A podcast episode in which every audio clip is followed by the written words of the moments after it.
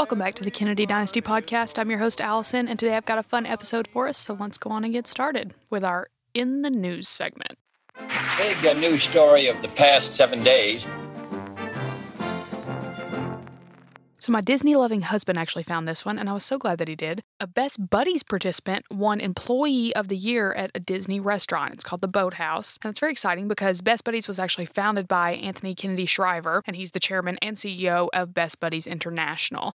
We'll hear a little bit more from him about the program later in the episode when I do the inspiring clip of the week, but I just thought that was a really cool story, so go read about it if you want to.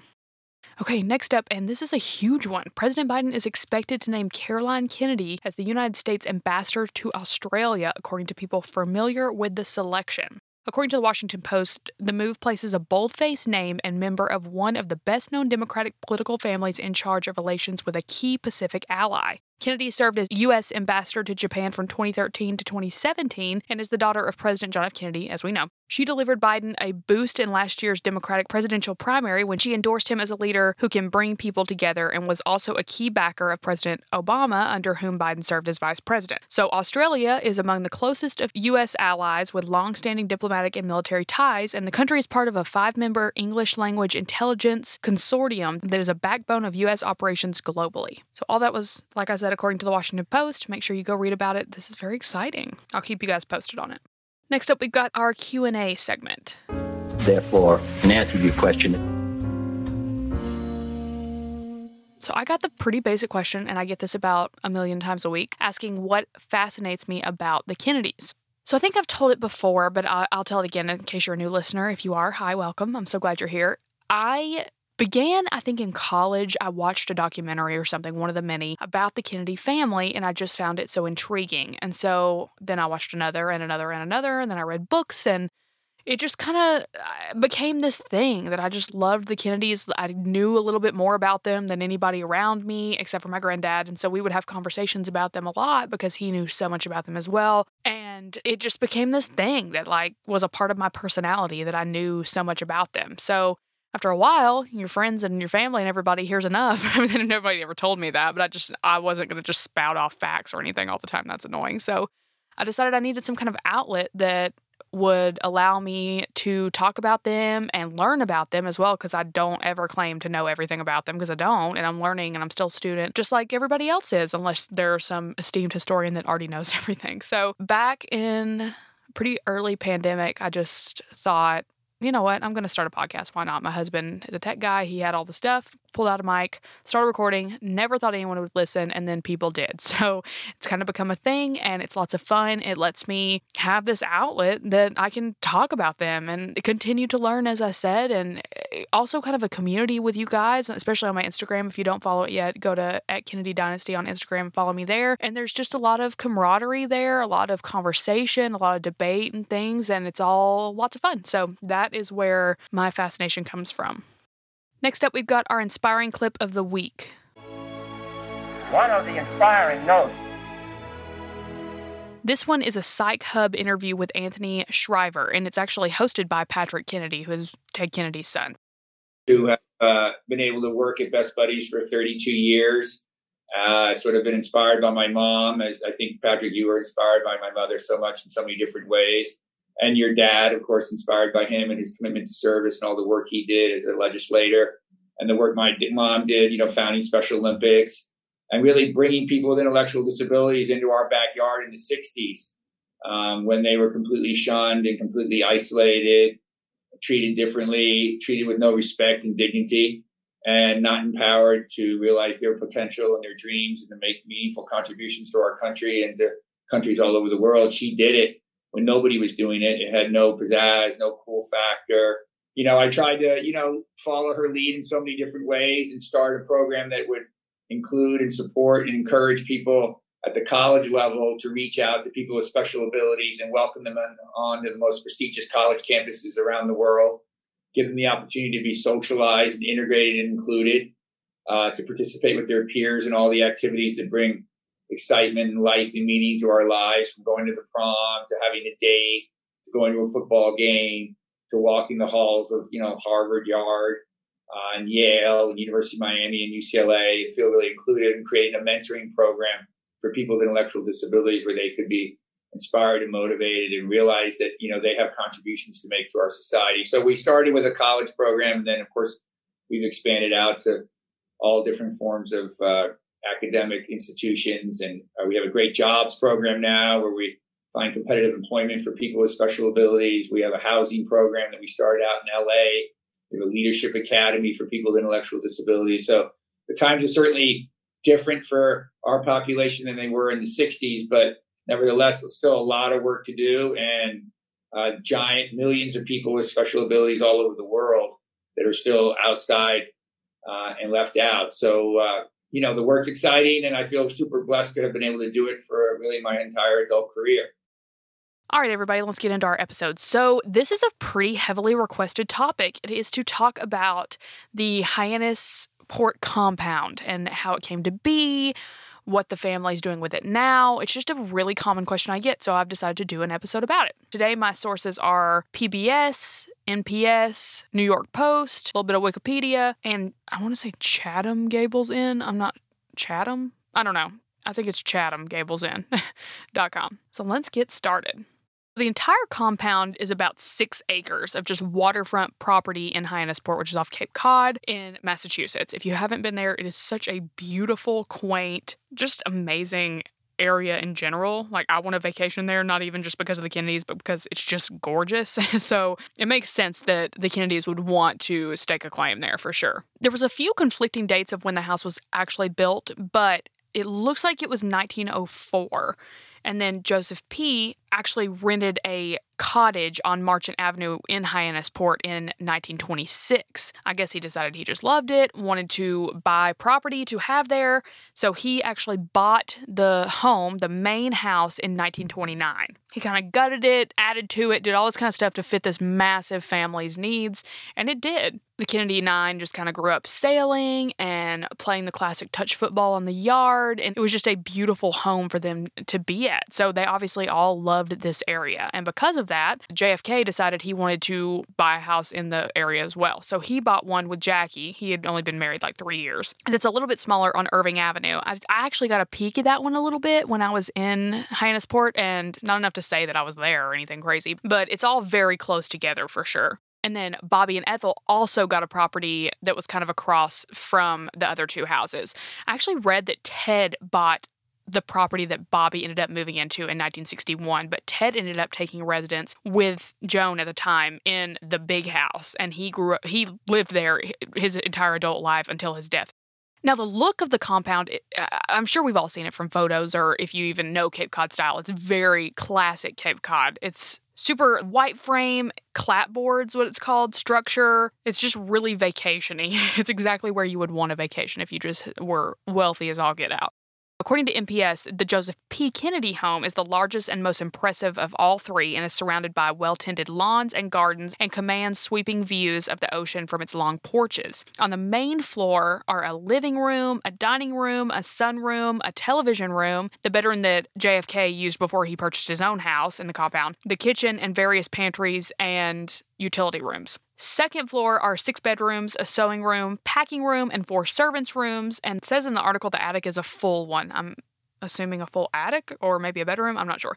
The basement contains a motion picture theater and a sauna, and on the grounds are an enclosed swimming pool, tennis court, and four car garage. The house has changed a little either structurally or in furnishings since the Kennedys were associated, and the reason behind that is because at the wish of Rose and Ted, after his death, it was to be donated to the Edward M. Kennedy Institute. Now, this is some seriously muddy water because the Institute owns the big house, as I said, and it was their wishes, as I said, but it's kind of become an issue because the Kennedys aren't even allowed to use the property at all anymore. They're allowed to use the beach, but as for the lawn or the house or anything in general, they have to pay rent if they want to use it. It's only there now for the purpose of holding educational seminars and forums.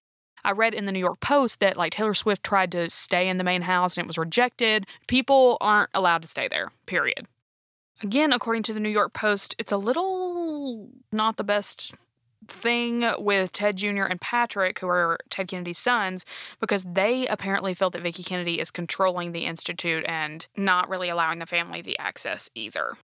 Still at the compound is Ethel in Robert and her home that was uh, like I said across the way and the Kennedys all gathered there still. I'm I'm not I would assume they do rent and gather still at the main property on the grass to have their touch football games and stuff. If not that's kind of sad, but they do they do have the ability but they don't have that access, which I just kind of think is sad as a whole that it was taken out of the family. I would have thought that Ethel would have moved into the big house personally and kept that going. But I mean, if it's Rose and Ted Kennedy's wishes, then that that's their wishes. It is what it is. And obviously, I'm not in no way, shape, or form part of the family and don't know the ins and outs. Just my opinion. The house has been at the center of so many things, if you think about it.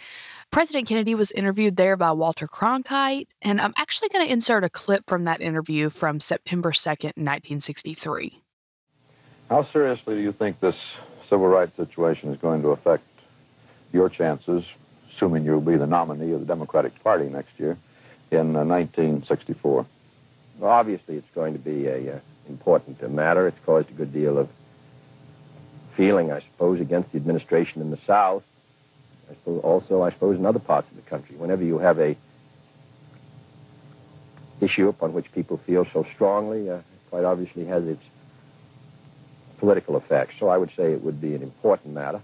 On the other hand, I'm hopeful that uh, both parties, Republicans and Democrats, will uh, commit themselves to the same objective of equality of opportunity. I would be surprised if the Republican Party, which after all is uh, the party of Lincoln, and uh, is proud of that fact, as it should be, I would be surprised if they did not uh, also uh, support the right of every citizen to have equal opportunities, equal chance under the Constitution. No sense in blaming it, of course, on Washington. That's a convenient place to blame it, and I suppose that's one of the reasons why we're there. But this is a problem which goes into every community across the country, every family, and everyone has to make a decision.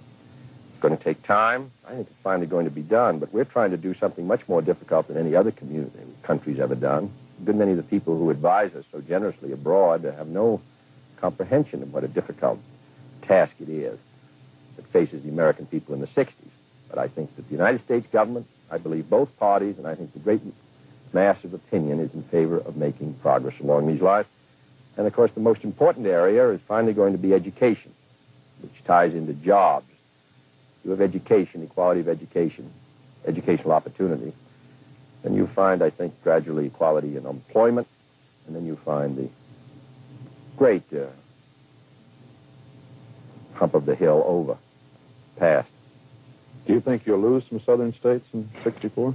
Well, I lost some in 60, so I suppose I'll lose some, uh, maybe more in 64. I don't know. It's too early to tell, but I would think we were I'm not sure that uh, I'm the most popular political figure in the country today in the South, but that's all right. I think we'll have to wait and see a year and a half from now. Well, a year now. Ma'am not that long. You making any uh, estimate as to who your opponent might be in 64? No, there's a good many of them good many of them. Got any choices of who you'd like to run against? Either no, to put the issues no, before the people no. or otherwise? That's a great mistake. I know some Republicans chose me in 60 as their favorite candidate, but uh, so I know you know, I can choose anybody. I'll let them choose. Problems will become a little different when, of course, the Republicans have finally chosen a candidate who has to run north, south, east, and west, stand on a platform of the Republican Party. And it seems to me we'll have a clearer alternative. What do you think the issues might be in 64? Well, of course, broad will be the security of the United States, uh, our efforts to uh, maintain that security, to uh, maintain the cause of freedom. At home, I think it's going to be the economy, the state of the economy, jobs, opportunity for all Americans, uh, what we've done in the field of education, what we've done in the field of uh, resource development, conservation, all the rest. I would say the vigor of the American economy and the American society at home, security of the United States abroad. They campaigned out of the home, and that's where they found out that he won the presidency in 1960. That's where Jackie gave her gut wrenching interview with Theodore White after the assassination. It just was such a pinnacle of the Kennedy family, and it looks like it still is to this day. It's also been at the center of some recent tragedy as Saoirse passed away in Ethel's home on the compound. Saoirse was the only daughter of Courtney Kennedy Hill and Paul Hill. Following reports of an overdose at the Kennedys' storied Massachusetts compound on Thursday, Saoirse was taken to a local hospital where she was pronounced dead of a suspected overdose. That's according to the Boston Globe and New York Times. In a statement to People, the famous political family confirmed the tragic news just hours after paramedics rushed to the famed Cape Cod property. The statement went on to say, quote, Our hearts are shattered by the loss of our beloved Saoirse. Her life was filled with hope, promise, and love. She cared deeply about friends and family, especially her mother Courtney, her father Paul, her stepmother Stephanie, and her grandmother Ethel. 91 year old Ethel Kennedy said of her granddaughter's unexpected passing, The world is a little less beautiful today. She lit up our lives with her love, her peals of laughter, and her generous spirit. Saoirse's aunt Kerry Kennedy posted the family's statement on her Instagram on Friday as well, along with photos of Saoirse throughout her life. She wrote simply, Sweet Saoirse. Just days before her death, Saoirse had spent time with her family at their famed Massachusetts estate. In this Instagram photo captured by her uncle Robert F. Kennedy Jr., the 22 year old was seen enjoying the sunny day as she leapt into the water. Such a sad story. Of course, our condolences go out to the Kennedy family. It's just been a place over time that they gathered through horrible tragedy and great triumph as well take a second and go look at YouTube at some old Kennedy home videos. Look at the house, look at the property, look at the way that it's set up, look at some old photos of the family together, their football games, or them just running around with dogs, or President Kennedy landing there for a, a weekend in Hyannisport with his family to ride around and have fun on the water. And just put yourself in that situation, and, and you can kind of see how incredible of a place that would be for you and yours, or me and mine. I would just love to have a location like that. And it's just amazing. I hope you enjoyed this episode. I just want to give a little backstory of the house that we all just see in our minds every time we think Kennedy. If you like the podcast, be sure to rate it five stars, write a positive written review, check out my merch shop in the show notes, my Amazon recommendation shop, follow me on Instagram, and I will talk to you guys next week. Come on and vote for Kennedy, vote for Kennedy, keep